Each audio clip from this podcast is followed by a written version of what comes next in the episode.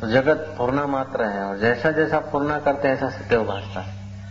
लीलावती का पति पूर्णा कर रहा है युद्ध होने का और उसके शत्रु और उनकी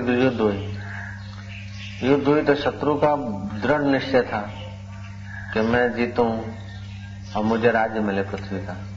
लीलावती का पुरुष पति का विचार था ठीक है जीत लेंगे नहीं तो भगवान के पास जाएंगे, तो उसके संकल्प में उसके पुण्य में थोड़ी दृढ़ता कम थी। तो जिसके संकल्प में दृढ़ता कम थी तो हार गया और जिसमें दृढ़ता ज्यादा थी वो जीत गए। लीलावती रोई और सरस्वती देवी प्रकट हुई उपास्य देवी। देवी को पूछा कि मैं तुम्हारी पूजा करती हूँ फिर भी मेरा पति क्यों चला, कि उसकी भावना ऐसी थी। शत्रु की अपेक्षा उसकी भावना यहाँ रहने की कम थी, शत्रु की ज्यादा थी तो शत्रु जीत गया और उसकी भावना लोकांतर में जाने की थी, मैं वहाँ जाऊंगा ईश्वर के पास जाऊंगा, हार गया तो ईश्वर के पास जाऊंगा वहां भी मेरे को सुख मिलेगा। तो अब देख मैं तेरे पति को दिखाता है। तो लीलावती का अंतवाहक शरीर लेकर सरस्वती आकाश में उड़ी और जहाँ उसका पति मरकर अपने भावना के अनुसार वहाँ भी वो देख रहा था। जैसे आप सपने में भावना के अनुसार राज्य देखते हैं, वजीर देखते हैं, तख्त देखते हैं, गादी नशीन अपने को देखते हैं जैसे सपने में, ऐसे ही लोकांतर में उसका पति भावना के बल से देख रहा था। तो अब लीलावती कहती है कि ये क्या बात, मेरा पति इधर कैसे और ये सब वजीर और उनके इधर उधर के जयघोष करने वाले। बोले सारा जगत भावना मात्र है। उस चेतन परमात्मा ने जैसे जैसे आदमी भावना करता मरने के बाद भी ऐसे ही दिखता है। एक माई जा रही थी, मस्त फकीर थी, ब्रह्मज्ञानी थी माई। एक हाथ में उसे पानी था, दूसरे हाथ में आग थी। पंडितों ने पूछा मुल्ला मौलवियों ने कि कहाँ जाती है, उसने कहा कि मैं जाती हूँ तुम्हारे स्वर्ग को आग लगाने, तुम्हारे बिस्त को आग लगाने जाती हूँ और तुम्हारे दोजक को जरा पानी छांट के ठंडा बनाने जाती हूँ। बिस्त को आग लगाने जाती हूँ और दोजक को शीतल करने जाती हूँ। मतलब वो फकीर मस्त फकीर थे कि तुम्हारा भावना में ही बिस्त है और भावना में ही दोजक है, तो इन दोनों को, जो दोजक की भावना है, दुख की भावना है, उसको पानी डालकर हटाती हूँ और जिसमें सुख की भावना है उसको आग लगा के पूरा कर देती हूँ। भावनाओं से हम भ्रमित हो रहे थे। मैं स्वर्ग में जाऊं, फिल्म में भी तो भावना होती है तब मजा आता है, आहा हा। भावना होती है तभी मजा आता है। दुराचार में भी जब कुभाव होता है तब मजा आता है, सदाचार में स्वभाव होता है तब मजा आता है, और मौन में भी एकांत में भी जब समझ का भाव होता है तो एकांत में मजा आता है। पापी आदमी को मजा नहीं आएगा, ना समझ आदमी को मौन में मजा नहीं आएगा। तो मौन ऐसे मन शरीर से तो चुप रहेगा फिर भी मन से तो चलता रहेगा, तो मन के चलन को जो देखता है उसका मन रुक जाता है। भोला बाबा कहते हैं मन मार देता धीर सो भवबंध से छूट जाए। जो मन को मार देता है, मन के कल्पनाओं को संकल्पों को हटा देता है, संकल्पों को देख के संकल्पों से अपना पिंड छुड़ा देता है, वो तर जाता है। बाकी तो कोई ईसा की भावना से ईसा का भगत है, कोई राम की भावना से राम का भगत है, कोई देवी की भावना से देवी का भगत है, कोई झूलेलाल की भावना से झूलेलाल का भगत है, कोई विषयों की भावना से विषयों का भगत है। विषयों का भगत विषय होता है, पामरों का भगत पामर होता है, देवताओं का भगत देवताओं तक जाता है। भगवान की आकृति वाला भगत भगवान की आकृति जैसे उसमें जाते हैं लोकांतर में, लेकिन जो भगवान की असलियत को जानता है वो भगवान की असलियत में समा जाता है। पहले जिस प्रकार का आपको ज्ञान होता है, जिस प्रकार की भावना होती है, उसी प्रकार आप पहुंच जाते हैं। भावना हुई मोटेराने से, तो कहाँ अपना वो मेहसाणे से दूर गांव, कहाँ इधर मेहसाणे। तो कलना जब संसार में होती है तो हम संसार में, जब दुख में होती है तो हम दुख में होते हैं, कलना जब रोग में होती है तो हम रोगी होते हैं। शरीर को रोग है और तुम्हारी कलना कुछ अच्छा चिंतन कर रही है तो आपको रोग का दुख नहीं होगा। राजेंद्र बाबू को फोड़ा हो गया था राष्ट्रपति राजेंद्र बाबू। तो नस्तर रखने के लिए डॉक्टर आया, उसने कहा कुछ इंजेक्शन मारे आप, ऐसा क्लोरोफॉर्म का कुछ उपयोग करे शरीर तो आपको पेन होगा नहीं तो। राजेंद्र बाबू ने कहा ठीक है ऑपरेशन करना है करो, ऑपरेशन करने की तो मना नहीं है, लेकिन ऐसा है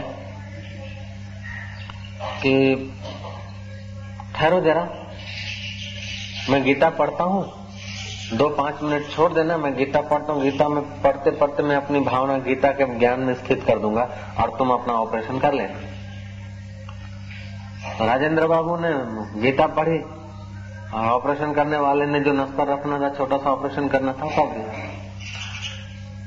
जब गीता रखी तो बोला बहुत दर्द होता है। पूछा कि इतनी देर आपको जब चक्कू घूम रहा था दर्द नहीं हुआ? बोले उस वक्त मेरी कलना भावना उधर ज्यादा थी, इधर कम थी, होता तो था लेकिन इधर गौण वृत्ति थी और वहाँ गीता में मुख्य वृत्ति थी। अब गीता छूट गई तो दोनों वृत्ति यहाँ आ गई। ऐसे ही जो ब्रह्मवेत्ता महापुरुष हैं तो वे जगत में जब होते हैं, जगत के व्यवहार में जब उनकी कलना होती है तो जैसे हम लोग हैं ऐसे ही वे लगते हैं, खाते हैं, रोते हैं, राग द्वेष खिंचाव तनाव मेरा तेरा ये वो सब हम में और उनमें तनिक भी फेर नहीं लगता, क्योंकि हम वहीं जीते हैं, वो भी वहां जीते वो दिखते हैं, लेकिन उनकी जो कलना है, उनकी जो भावना है वो बाधित हुई है।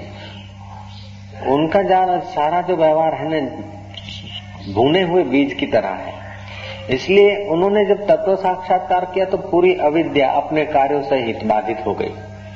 पूरी अविद्या जब कार्यों सहित बाधित हो जाती है तो फिर अविद्या के कार्य हम जैसे ही वे करते हुए नजर आते हैं।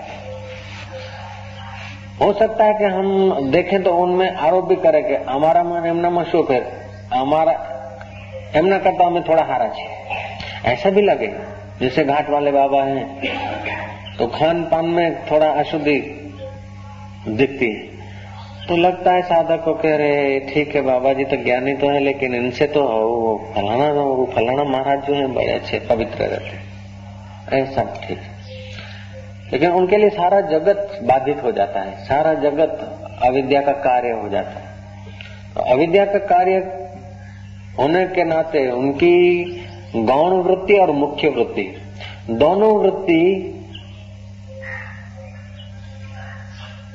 अध्यारोपित दिखती है। अध्यारोप समझता है ना?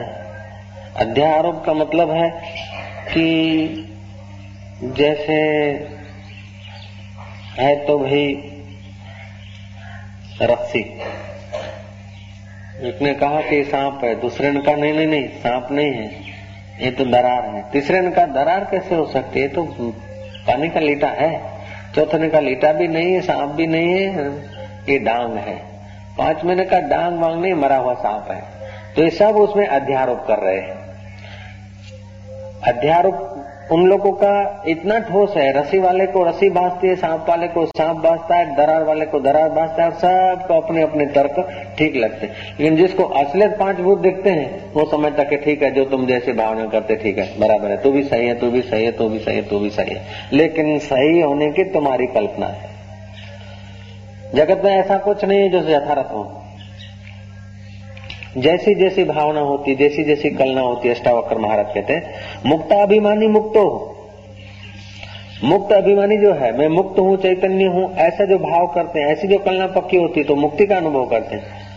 और मुझे ये नहीं मिला मैं दुखी हूँ तो वो दुखी हुए, अब मैं हिंदू हूँ तो हिंदू भासता है, मैं मुसलमान हूँ तो मुसलमान भासता है।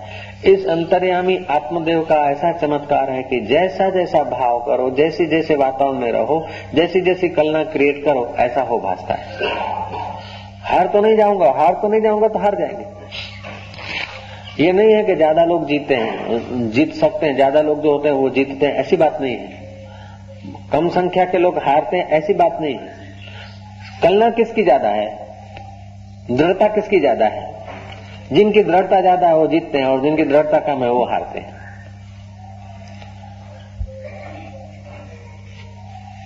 सिकंदर के पास एक टैक्ट थी, जर्मनी के सड़कों पर लोग घूम रहे हैं, अपने आदमियों को भेजा कि देखो जवान कैसे घूम रहे हैं, इनकी रीढ़ की हड्डी जरा कड़ी है कि झुकी है? झुके हुए चलते हैं या मर्दानगी से चलते हैं? सर्वे करो। आदमी ने सर्वे किया, बोले आदमी थोड़े झुके हुए चलते हैं। बोले इनके जीतना सरल है, क्योंकि उनके कलना, उनका भाव दबा हुआ भाव है। आपड़ू काम नहीं, आपड़ू गजू नहीं। God helps those who help themselves. परमात्मा उसे मदद करता है जो अपने आप को मदद करता है। हिम्मत है बंदे मददे खुदा, बेहिम्मत बंदो बेजार खुदा, कहावत है। तो ऐसा नहीं है कि तुम बेहिम्मत होते हो और वहीं कोई आकाश पाताल में कोई खुदा नाराज हो जाता और फिर आदमियों को भेजता कि इसको हरा दो। तुम हिम्मत करते हो तो कोई आकाश का खुदा राजी हो जाता और अपने गुप्तचर भेज देता और तुम्हें मदद करता है। नहीं नहीं, ऐसी बात नहीं। तुम्हारे भाव ही तुम्हें मदद करते हो, तुम्हारे भाव ही तुम्हें गिरा देते हैं। कोई आकाशकारी आकर तुम्हें उठाता नहीं और कोई गिराता नहीं। वेदांत को समझो तो जीने में इतना मजा आता है, जीतने में इतना मजा आता है, हारने में इतना मजा आता है, महाराज क्या कहा जाए। एक अलमस्त तप्तवेता फकीर घूम रहे थे जंगल में अपनी निजानंद की मस्ती में। बोकोजू उसका नाम। बोकोजू को अटक करते थे। बोकोजू को 8 आदमियों ने देखा जिनका धंधा था जंगल में से आदमी पकड़ के ले जाना और गुलाम करके उसको बेच देना, मनुष्य हरण अपहरण करते थे। बोकोजी को देख के वो डर गए। कुछ ने कहा क्या बात है, मैं स्वयं निर्भय हूँ, मेरे को देखकर भयभीत होने की क्या जरूरत है। आइए आइए, क्या काम है, कैसे आना हुआ? इधर आप मेरे तरफ आ रहे थे, मेरी नजर पड़ते ही आप पीछे आ गए, क्या बात है, आइए। उन्होंने कहा आ नहीं सकते, हिम्मत नहीं होती, हमसे तुम्हारे से डर लगता है। बोले तुम 8 हो, मैं 1 हूँ, मेरे पास हथियार भी नहीं है, क्यों डर रहे? डर लग रहा है क्या? बस तुम मारोगे तो नहीं? बोले मारेंगे नहीं, आए आए, ना हम मारते हैं ना मार खाते हैं, बताओ आओ क्या बात है। आए। बको जी ने पूछा कैसे है, क्या धंधा है, क्या करते हो, क्यों आए? बोले धंधा हम क्या बताएं, हम आदमी पकड़ते हैं और उसको गुलाम करके बेचते हैं, और हमारा इरादा था कि तुम्हें पकड़े, लेकिन तुमको देखकर हिम्मत नहीं होती तुम्हारे नजीक आने की। अब वो 8 आदमी हैं और गुंडे हैं, उनका स्वभाव है मनुष्य पकड़ना, अपहरण करना। लेकिन बोकू जी एक ऐसी सत्यता पर खड़े हैं जहाँ उनकी वृत्ति बूठी हो जाती। बहुसंख्या से यदि होता तो उनके पास हथियार है, 8 आदमी है और बोकू जो अकेले हैं। बहुसंख्या सफलता का चिन्ह नहीं है, दृढ़ता सफलता का चिन्ह है। एक आदमी यदि अपने स्वरूप में टिक जाए अच्छी तरह से और वो अड़ जाए कुछ करने को, एक ही आदमी, केवल एक आदमी,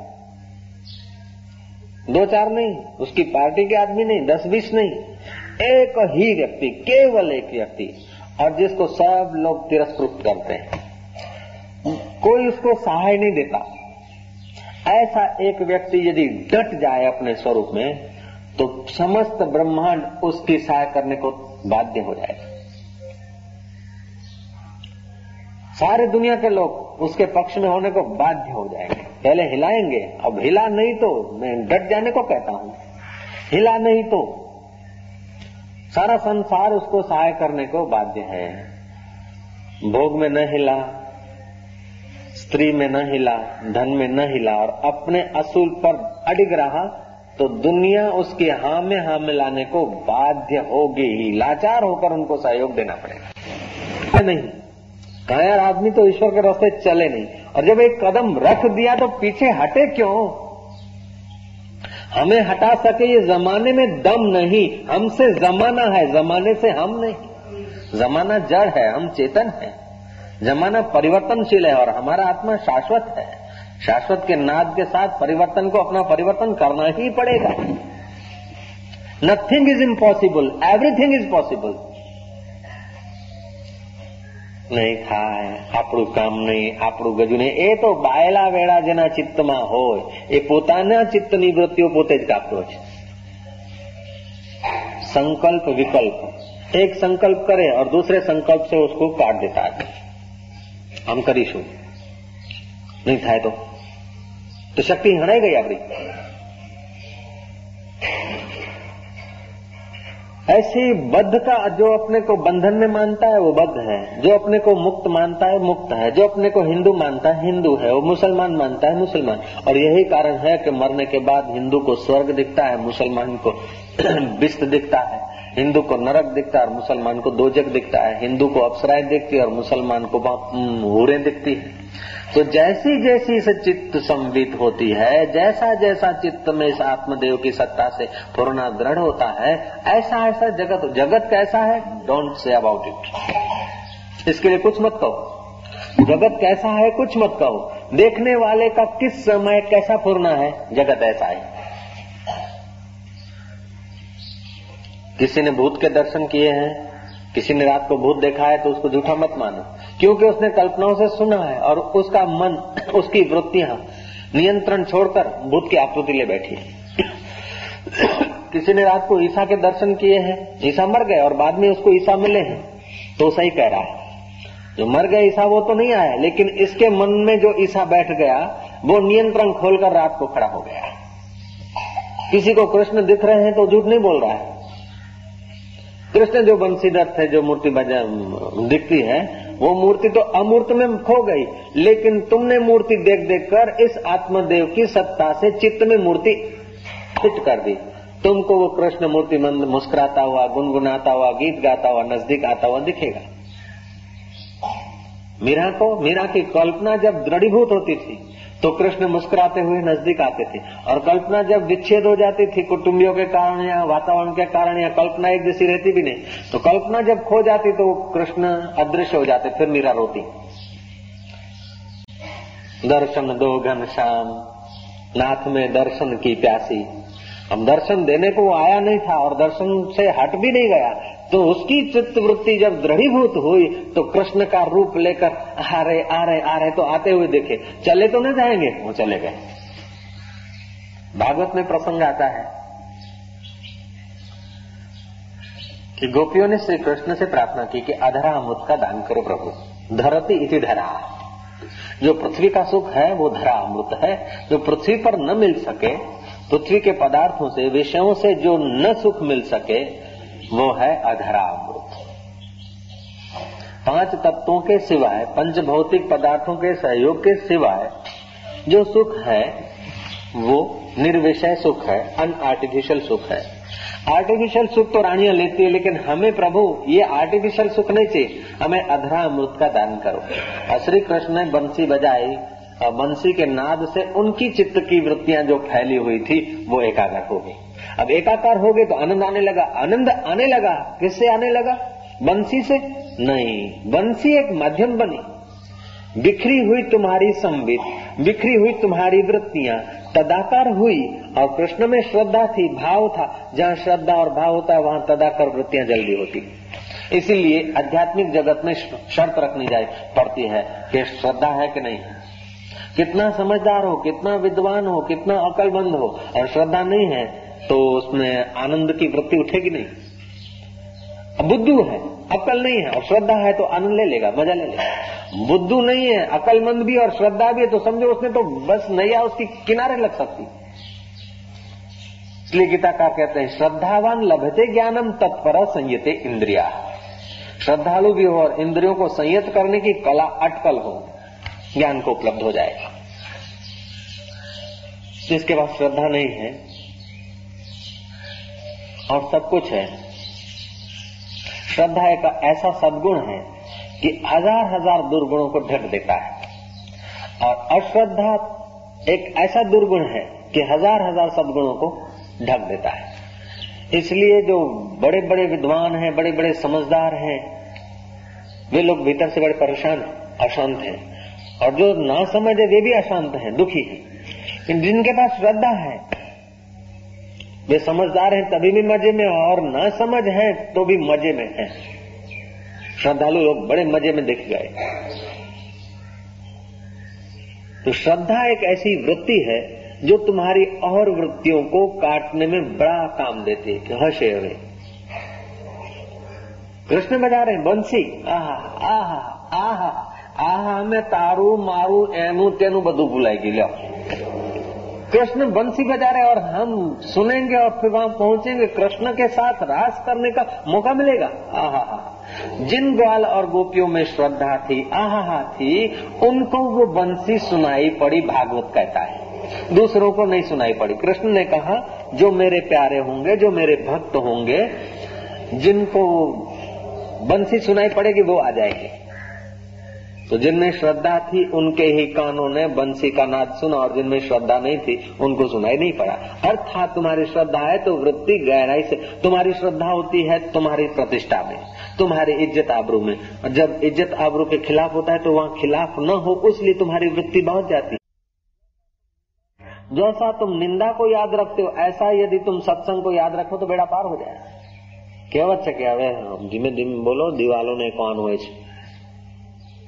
दीवालों को भी कान होते हैं। जरा किसी की बहुत बात ऊंची बिची करते हैं ना, निंदा विंदा, तो बोले यार आजकल जमाना ऐसा, दीवालों को भी कान है।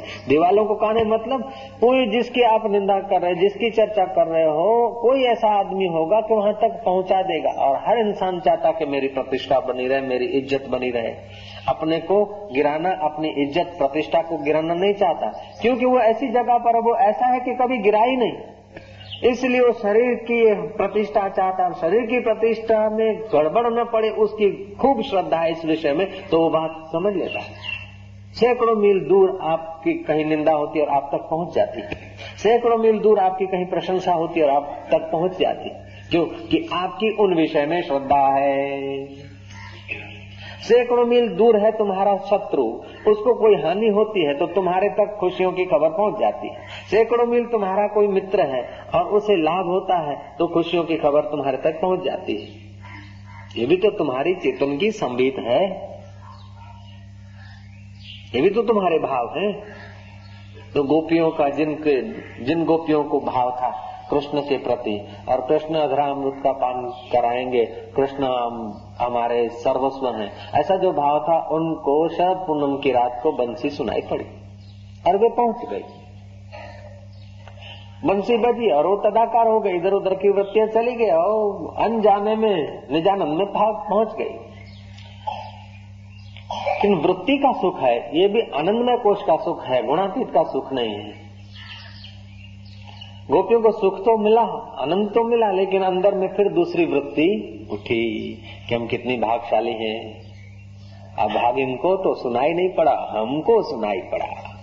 अभाग इनको नहीं सुनाई पड़ा, हमको सुनाई पड़ा। जब हम कहने की वृत्ति उठी तो ये अन्नमय कोष में आ गई धड़ाक। लेकिन अन्नमय कोष में आ गई, फिर भागवत बड़ी सुंदर ढंग से कथा करता है। भागवत कहता है कि गोपियां जब आ गई अन्नमय कोष में, गोपियों के मन में जब आया कि श्री कृष्ण की बंसी हम ही सुन पाए, हम भाग्यशाली हैं, दूसरे ऐसे ही हैं, तो श्री कृष्ण अंतर्धान हो गए। श्री कृष्ण चले गए ऐसा नहीं कहा, श्री कृष्ण वैकुंठ चले गए ऐसा नहीं कहा, भाग गए ऐसा नहीं कहा, कृष्ण अंतर्धान हो गए।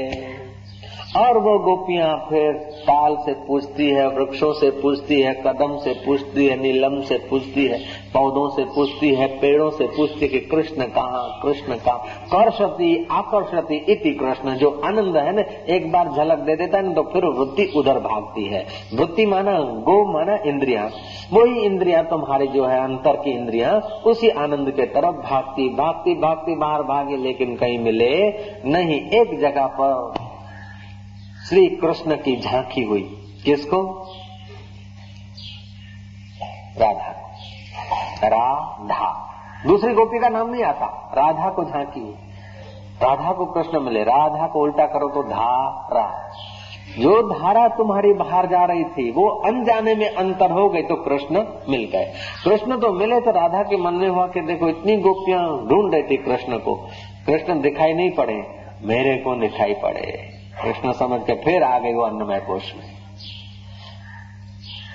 राधा बोलते कि मैं चलकर थक गई, कृष्ण बोलता परवा मत कर, मैं तुझे कंधे उठा लेता हूँ। कैसे चढ़ेगी, जरा डाल को पकड़। कृष्ण ने ऊंचा करके डाल पकड़ा दी, बोले मेरे कंधे पे चढ़ना। जो कंधे पे बैठने को गई तो कृष्ण अंतर्धान हो गए और लटकती रह गई। डाल को पकड़ती, राधा लटकती रह गई। राधा माना धारा, संसार के डाल को यदि पकड़ा, ईश्वर का आनंद लेने के लिए संसार की डाल को पकड़ा तो तुम संसार में लटकते रह जाओगे। ऐसा तो तत्वज्ञानी लोग हमको भागवत समझा सकते, बाकी तो ऊपर ऊपर की कहानी हम सुनते हैं और मान लेते कि भागवत की कथा सांभरी।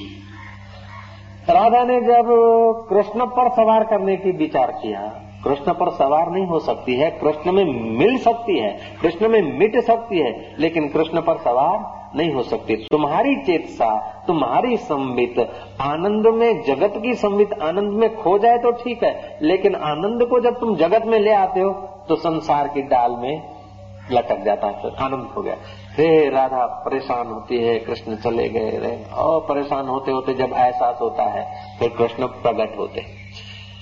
सुखदेव जी कहते हैं कृष्ण कहीं गए नहीं, कृष्ण ने पीताम्बर ओढ़ लिया, गोपियों के बीच ही थे।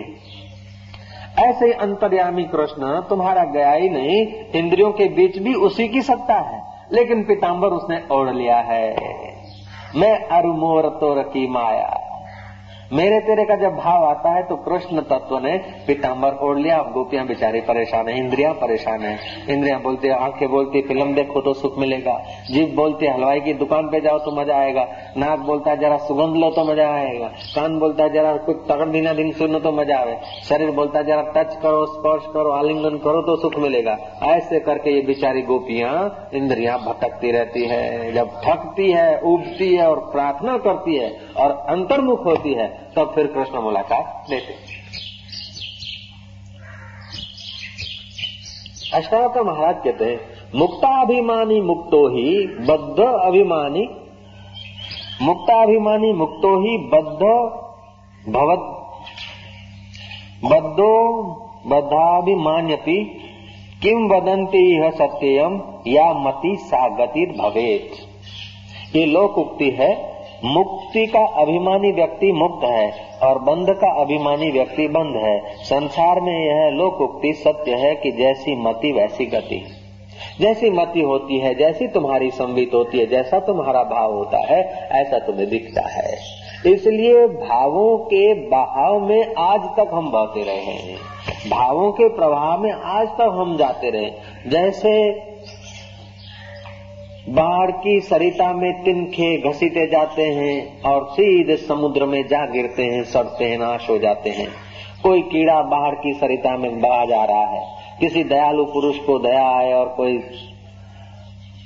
लकड़ी, पाटिया, डंडा, कोई सहारा ले देकर उस बाढ़ के कीड़े में बहते हुए कीड़े को थोड़ा सहारा दे और वो कीड़ा चढ़कर आ जाए, वट वृक्ष के नीचे शांति पा ले तो धन्य धन्य हो जाता है। ऐसे हम कल्पना की बाढ़ में बहे जा रहे हैं। तत्व ज्ञान रूपी डंडे के सहारे सदगुरु थोड़ा सा हमको वृत्तियों में से बाहर निकलने के लिए थोड़ा युक्ति दे देते हैं तो हम आत्म रूपी वट वृक्ष के नीचे विश्रांति पाते हैं। अधार्मिक व्यक्ति तो अशांत है, लेकिन जिसको हम धार्मिक कहते हैं वह भी शांत नहीं है। दुर्जन तो दुखी है ही है, लेकिन जिनको हम सज्जन कहते हैं वो भी दुखी है। कृष्ण कहते हैं अनपेक्ष शुचिर दक्ष उदासीनो गत व्यथा अन आरंभ परित्यागी यो मद भक्त समय प्रिय। अपमाना देखना, क्षय माना नाश होना। जिसको आत्मज्ञान को, आत्मा को देखने की क्षमता नाश हो गई है उसको अपेक्षाएं होती है। ज्ञानी में भी अपेक्षाएं दिखेगी, अज्ञानी में भी दिखेगी, लेकिन ज्ञानी में अपेक्षा दिखेगी ऐसी दिखेगी जैसे महाराज मरुभूमि में जल दिख रहा है, 10-20 चल रहे हैं तो भी बोले चलो अपने भी ले आओ यार, एक मटका उठाओ। मरुभूमि में पानी दिख रहा है, 10 आदमी जा रहे हैं, अब 10, 20, 50, 100, और ज्ञानी के पास तो हजारों हो जाते। जब हजारों मरुभूमि का मटका भरने को जा रहे तो ज्ञानी बोलता चलो हम भी चल रहे हैं। जिस प्रकार वो मटका उठाए जा रहे हैं उस प्रकार वो भी उठाए जा रहे हैं, जिस प्रकार उसके पैर उठ रहे हैं उस प्रकार उसके भी उठ रहे हैं। फिर भी ज्ञानी के पैर उठने में और अज्ञानी के पैर उठने में बाहर से एकता दिखेगी, मटके में एकता दिखेगी, पानी लेना है और है पानी उस वाक्य में भी एकता दिखेगी। अंदर में बड़ा फासला है, अंदर में बड़ा अंतर है। नोच्यू टोय शू बधु हेड्यू टोय शू लो, वो एवरेडी है और एवरेडी है तुमको दिखेगा नहीं, क्योंकि जब तुम एवरेडी नहीं होते तब तक वो एवरेडी दिखेगा नहीं। इसलिए ज्ञानी को मापने का दुस्साहस जब साधक करता है ना तो बेचारा पतन की खाई में चला जाता है, और ज्ञानी के कहने में जब अपनी वृत्तियां मिला देता है तो उत्थान होने लगता है। सदगुरुओं के कहने में, सदगुरुओं के समझ में अपनी समझ जब हम डुबा देते हैं तो हम सत्य के करीब हो जाते हैं, और अपनी समझ से जब सदगुरु को तोलने लग जाते हैं तो महाराज हम भी संसार की भवाटी में आ जाते हैं। इसलिए नानक ने साफ कर दिया, मत करो वर्णन, मत करो वर्णन हर बेअंत है, क्या जाने वो कैसो रे, धीरा की गति धीरा जाने। तो जो मुक्त है, जिसका मुक्त अनुभव है वो मुक्त है, और जिसका बंधन का अनुभव है बंधन है, और जिसका बीच का अनुभव है वो बीच में है। मुक्तों के साथ रहता है तो मुक्ति का अनुभव, और मूढ़ों के साथ रहता है तो मूढ़ों का अनुभव, बुद्धों के साथ रहता है तो बुद्धूपना बढ़ जाता है, और बुद्धों के साथ रहता है तो समझता मैं बुद्ध हूँ। चित्त का ऐसा चमत्कार है कि जैसा उसको संग मिलता है उस प्रकार लगता है कि अपने भी, तुम गुरुओं के साथ रहो ना तुमको लगेगा कि गुरुओं के करीब है, और जब पापियों के साथ रहते हो तो देखते हो कि हमारे में भी वही लक्षण है। भूमि में जैसा तुम बीज बो देते हो, पानी वही का वही, सूर्य वही का वही, हवाएं वही की वही, वो खेतर वही का वही। एक बारे में तुम एक छोटे से हिस्से में तुम मिर्ची बो देते हो और दूसरे हिस्से में गन्ना बो देते हो, थोड़ा मिर्ची और गन्ने के संस्कार के फेर से बड़ा फेर दिखता है। तो सारा जगत बस माया मात्र है, माया का मतलब बस जैसी कल्पना करो ऐसा हो जाता है। विष में यदि अमृत की दृढ़ भावना है तो आप अमर हो जाएंगे, विष पीकर आप अमर हो सकते हैं यदि आपका दृढ़ संकल्प है। आपको कमरे में बंद कर दिया जाए और आपको इधर आने का दृढ़ संकल्प है, कमरे पे 7 ताले लगा जाए और पहरेदार हूँ इर्द गिर्द, और आपका मनोमय कोष में अत्यंत दृढ़ता है तो आप इधर होंगे। ये केवल कहने को नहीं, घटा है कई जगह पर।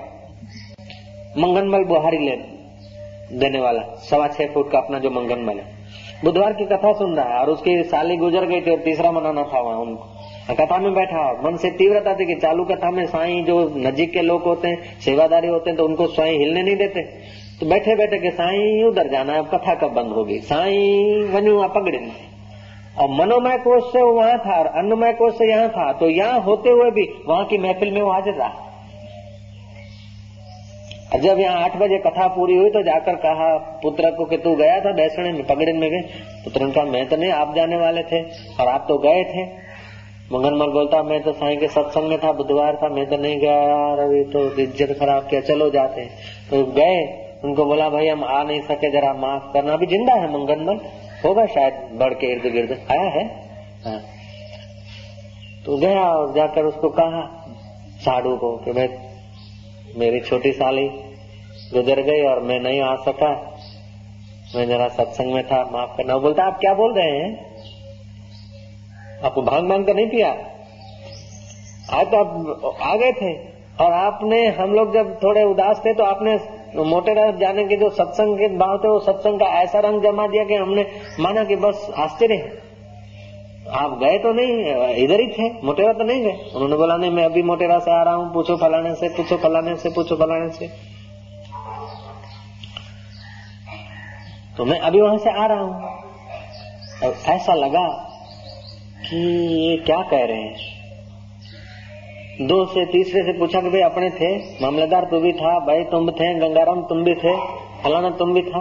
2-4 से जब पूछा तो उन्होंने कहा अपने तो मोटेरा में थे। अब उसको परेशानी हुई कि मैं यहाँ कैसे आया। पूछते पूछते 2-4-10 से पूछा कि अपने तो साथ में ही थे बुधवार को, और यहाँ बैसने में कैसे आया। फिर बात पहुँचते पहुँचते यहाँ आई कि साईं क्या हुआ। बोले बस मैं बुधवार को सत्संग सुना था और बार बार मेरे को था कि बैसने में जाना है, और सत्संग बापू ने चालू कर दिया, अब मेरे को तो प्रणाम करके उठ के जाना था, चालू सत्संग में उठूं कैसे। अब वहाँ क्या होगा, वहाँ क्या होगा, था तो यहाँ लेकिन वहाँ का चिंतन था। और बाबा जी अब मैं जाकर वहाँ पूछा तो वो बोलते यहाँ भी थे। अब मैं ये सच्चा कि वहाँ था वो सच्चा। विश्वास आ जाए, वरना ऐसे एक मंगनमल नहीं है, कईयों के अलग अलग ढंग से अनुभव होते हैं। तो ये परमात्मा का, अंतर्यामी का ऐसा ही चमत्कार है कि जहाँ तुम्हारी श्रद्धा टिकी, जहाँ तुम दृढ़ीभूत हुए, वहाँ जंगल में भी वो खड़ा हो सकता है। ज्ञानी और पर आत्मा और आत्मवेता एक ही वस्तु के रुपयों को के हो पैसा को, 2 अठन्नी कहो, 4 चवन्नी कहो, 1 रुपया कहो, 1 रुपीज कहो, 1 करोड़ कहो, लेकिन वो एक ही चीज के नाम है। ऐसे ही ब्रह्मवेता ब्रह्मवित भवति ताकि वाणी वेद। हमने नानक को याद किया, हमने कबीर को याद किया तो हमारे आगे कबीर खड़े हो जाएंगे, नानक को याद किया तो नानक खड़े हो जाएंगे, क्योंकि चेतसा उनका आकृति तो चली गई, लेकिन ऐसी जगह में उनकी आकृति लीन हुई कि जब चाहे जहाँ चाहे वहाँ उनकी आकृति फिर भक्त खड़ी कर लेते हैं। तो जगत कैसा है कि तुम्हारी जैसी दृढ़ घनीभूत वृत्ति होती है, ऐसा जगत भासता है। तो तुम यदि अपने को दीनहीन पापी मानते हो, दुखी मानते हो, तो जगत की कोई सत्ता या शक्ति नहीं जो तुम्हारा दुख हटाकर, दीनताहीनता हटाकर तुम्हें मुक्त कर दे। तुम यदि मुक्ति के रास्ते चलते हो और दीनताहीनता के विचार हटाते हो, तो ऐसा कोई आदमी नहीं जो तुम्हें नरक में डाले, ऐसा कोई देवी देवता नहीं कि तुम्हारा हाथ पकड़ के तुम्हें स्वर्ग में ले जाता है, ऐसा कोई भूत प्रेत नहीं है अथवा राक्षस नहीं जो तुम्हारा हाथ पकड़ के तुम्हें नरक में ले जाता है। तुम्हारा जैसा जैसा भाव होता है, जैसी जैसी संबित होती है, जैसी जैसी दृढ़ता होती है, ऐसा ऐसा तुम्हें रास्ता मिलता जाता है। इसलिए मेहरबानी करके, कृपा करके अपनी संबित को दीनहीन, दुखी, परेशान, अशांत मत बनाओ। तुम अपने भाग्य के आप विधाता। दयामी की महिमा की अपेक्षा ये 33 करोड़ देवता छोटे, तुम्हारे आत्मदेव की अपेक्षा बीते हुए जो देवी देवता, जो युग पुरुष हैं वो छोटे हैं। तुम्हारे इस ईश्वर की अपेक्षा राम कृष्ण भी छोटे।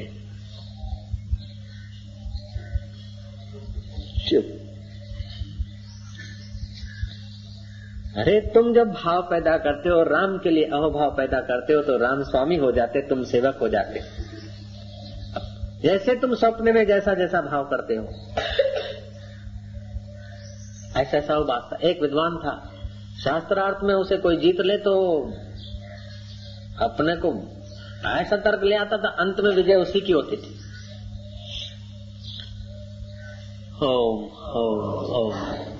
सपने में देखा कि एक बार प्रतिवादी ने जीत लिया, जागा, परेशान हुआ, गया प्रतिवादी के पास, विरोधी के पास जाऊं और उससे पूछूं कि भाई तू आज मेरे को कैसे हरा सका, क्योंकि सपने में जिन तर्कों से मैंने उसको हराना चाहा वो तर्क भी मैं जानता हूं, और आखिरी में उसके तर्कों से मैं हार गया वो भी मैं जानता हूं।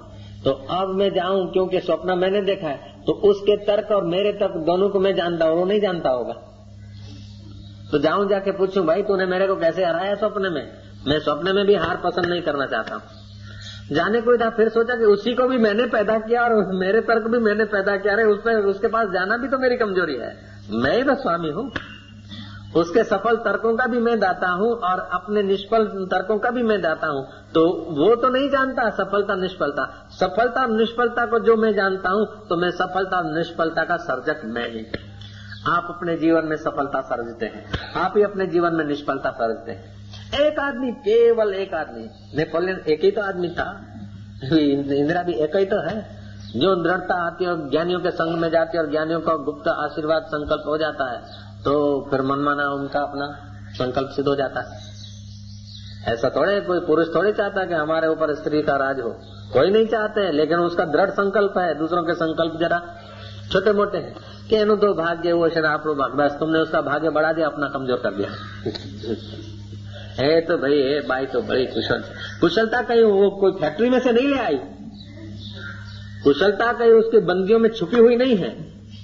जहाँ तुम्हारा संकल्प दृढ़ होता है और उस संकल्प के अनुरूप वातावरण का सहयोग होता है, आशीर्वाद कहो, संकल्प कहो, तद अनुकूल संकल्प कहो, वहाँ विजय हो जाती है। और जहाँ तुम्हारे संकल्प को बिखेरने के वातावरण में तुम होते हो, पहले तो तुम अपने संकल्प को तोड़ते हो, बिखेरते हो, बाद में वातावरण वाला बिखेरते। लड़का स्कूल में पढ़ने गया, गोड़ी, बाप का एक ही लड़का, और बाप समझदार था, स्कूल में पढ़ने गया, घूमता घामता पिताजी भी गया कि बेटा कैसा पढ़ता है। नया मास्टर आया था, जरा रूप वाला, तो लड़के का कान पकड़ा, बोला मारता हूँ थप्पड़, अच्छी तरह पढ़। लड़के ने क्या करा, वो मास्टर थप्पड़ मारे उसके पहले लड़के का जो कान पकड़ा त्यों लड़के ने बोची पकड़ के मास्टर को एक थप्पड़ देना चाहा। तो मास्टर बोलता क्या करता, तो लड़के का बाप आ गया, बोले महाराज मास्टर एक थप्पड़ खा ले क्योंकि इसका पहला वार है, मेरे बच्चे का मनोबल बढ़ जाएगा, खा ले ये पढ़ाई हो जाएगी इसकी, मत रोक, मेरे पुत्र का एक पहला ही वार है, इसके संकल्प को मत रोक। जो माई बाप बच्चों को कहते हैं आकर्ष नहीं, हाव भाव से समझो बच्चों के महाकाल है, माँ बाप नहीं है, उनके काल है। जो हाउ छे बीमाऊ थी ये न कजा दिने मार खाइंदे ये कने, वो माँ बाप नहीं है, वो बच्चे के शत्रु है, उन बेचारों को पता ही नहीं कि हम बच्चों के शत्रु होते। तो डोना डे जीजा जोया निर्भय शाबाश शाबाश शाबाश, ये आत्मदेव का चमत्कार है। जैसा तुम्हारा भाव, जैसा तुम्हारा संकल्प, ऐसा हो वास्ता है। तो जब बंद का संकल्प करते तो बंद जाते हो, नीच का संकल्प करते तो तुम नीच हो जाते हो, ऊंच का संकल्प करते तो ऊंच हो जाते हो, हिंदू का संकल्प करते तो हिंदू हो जाते हो, और मियां भाई का संकल्प करते हो तो अल्लाह अकबर करके चिल्लाते हो। कंकड़ पत्थर जोड़ के दिया मस्जिद बनाए, तापर मुल्ला चढ़ी बांध दे, क्या बहरा हुआ खुदा। लेकिन मुल्ला को कहो तो ये क्या कहता है, बोले हिंदू काफर है, तो उसको हिंदू काफर ही दिखेंगे। जैसा जिसने सम्मिट में घर रखा है, जैसा संस्कार जिसने जैसे डाल दिया, ऐसा सत्य हो वास्ता है। मुक्ति का मतलब क्या है कि पड़े हुए जन्म जन्मांतर के संस्कारों को हटाकर फेंक देना, और निसंस्कार तत्व है उसको मैं मानना, ये मुक्ति है। एक ही क्षण में अनंत ब्रह्मांडों का स्वामी बना देती हो मुक्ति। ब्रह्मा होकर तुम सृष्टि करते हो, विष्णु होकर पालन करते हो, शिव होकर संहार करते हो, फिर भी तुम्हें कोई आंच नहीं आती, ऐसा तुम्हारा स्वरूप है।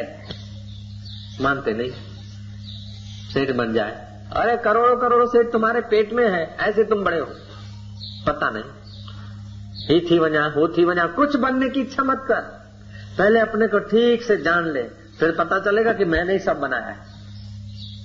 संसार तजल्ली है मेरी, सब अंदर बाहर मैं ही हूँ। हजार हजार कथाकार और भागवताकार, रामायणाकार, हजार हजार कारें और मोटरें, हजारों हजारों देवी देवता, सब ज्ञानी के संकल्प मात्र में। ज्ञानी को जब शरीर में माना थाप खा गए। घटाकाश को खाली घड़े में माना तो तुम क्या जानते हो आकाश को। घटाकाश को जब आकाश तत्व में देखोगे तो हो अनंत अनंत समुद्र भी उस घटाकाश के पेट में ही। हम जब ज्ञानी को शरीर में मानते, 5.5 फुट में मानते हैं, हम उनको देहधारी मानेंगे तो हम देह से परे कैसे जाएंगे। हम यदि उनको कर्मकर्ता मानते हैं तो हम कर्मों से परे कैसे जाएंगे। हम यदि उनको लोभी लालची मानते तो हम लोभ लालच से नहीं जाएंगे। बात तुमको ज्ञानी में जो दिखता है वो तुम्हारे में छुपा हुआ है, तुमको जगत में जो दिखता है वो तुम्हारे में छुपा हुआ है।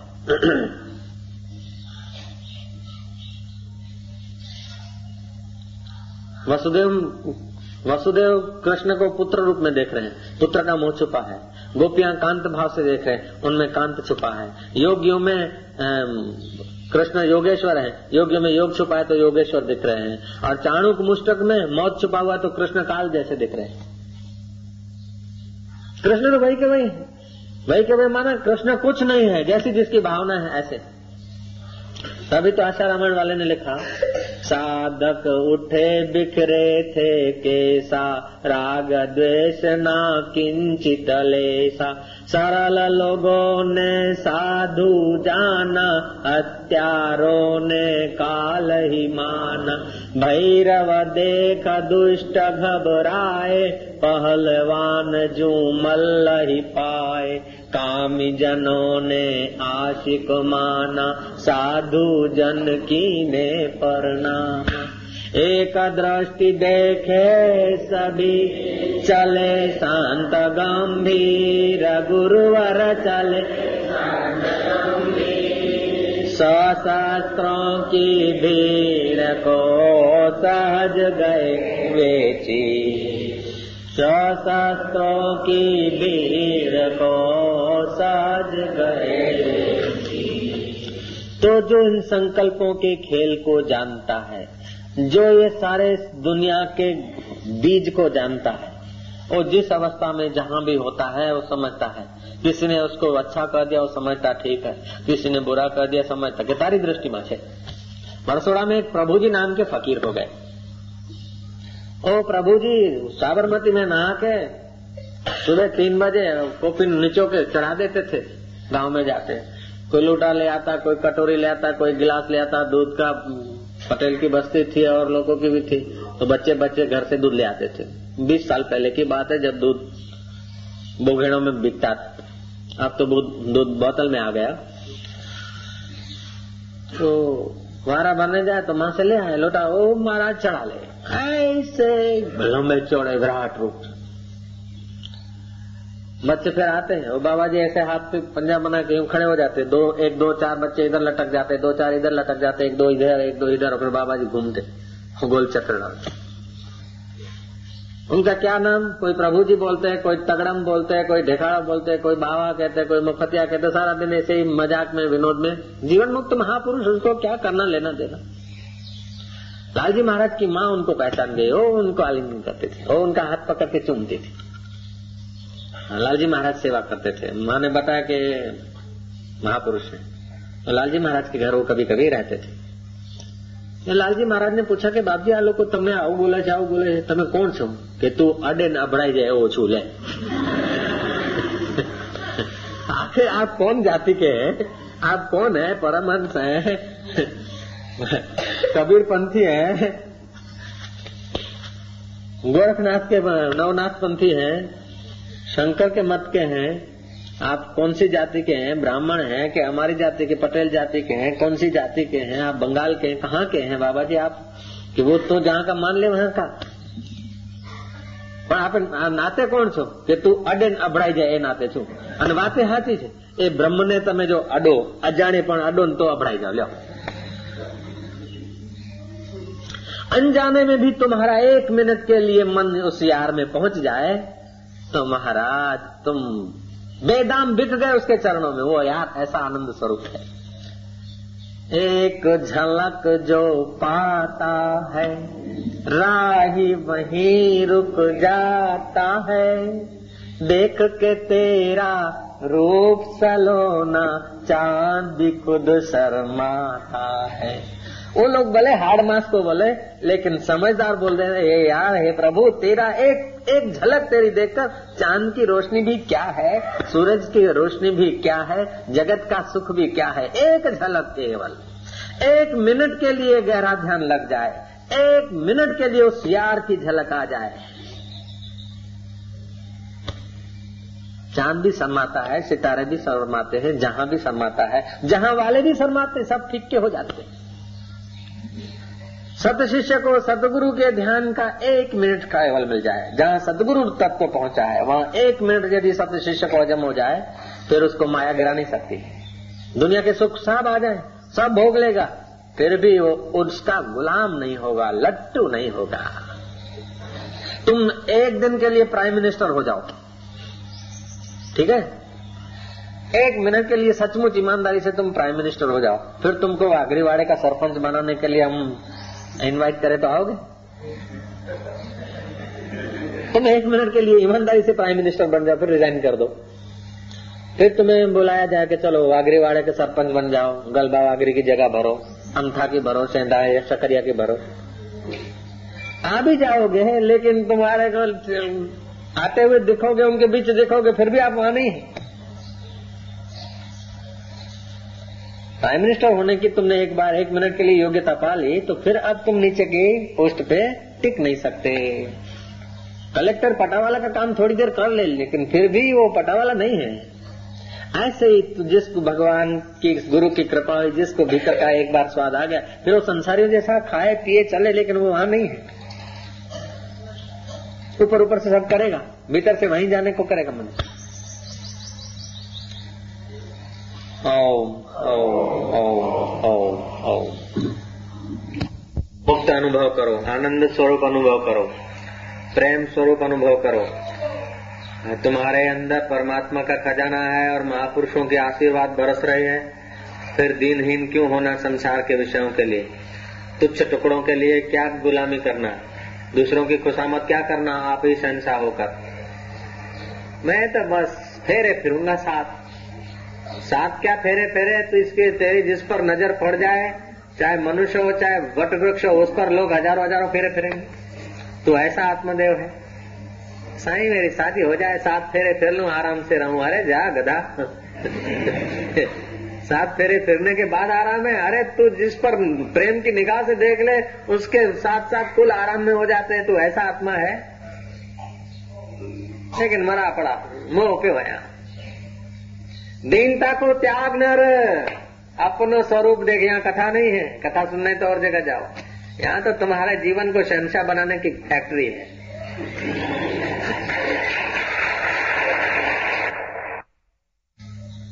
बेहचता जैनी दशा वर्ते देहाती, ते ज्ञानी ना चरण मां ओ वंदन अवरी।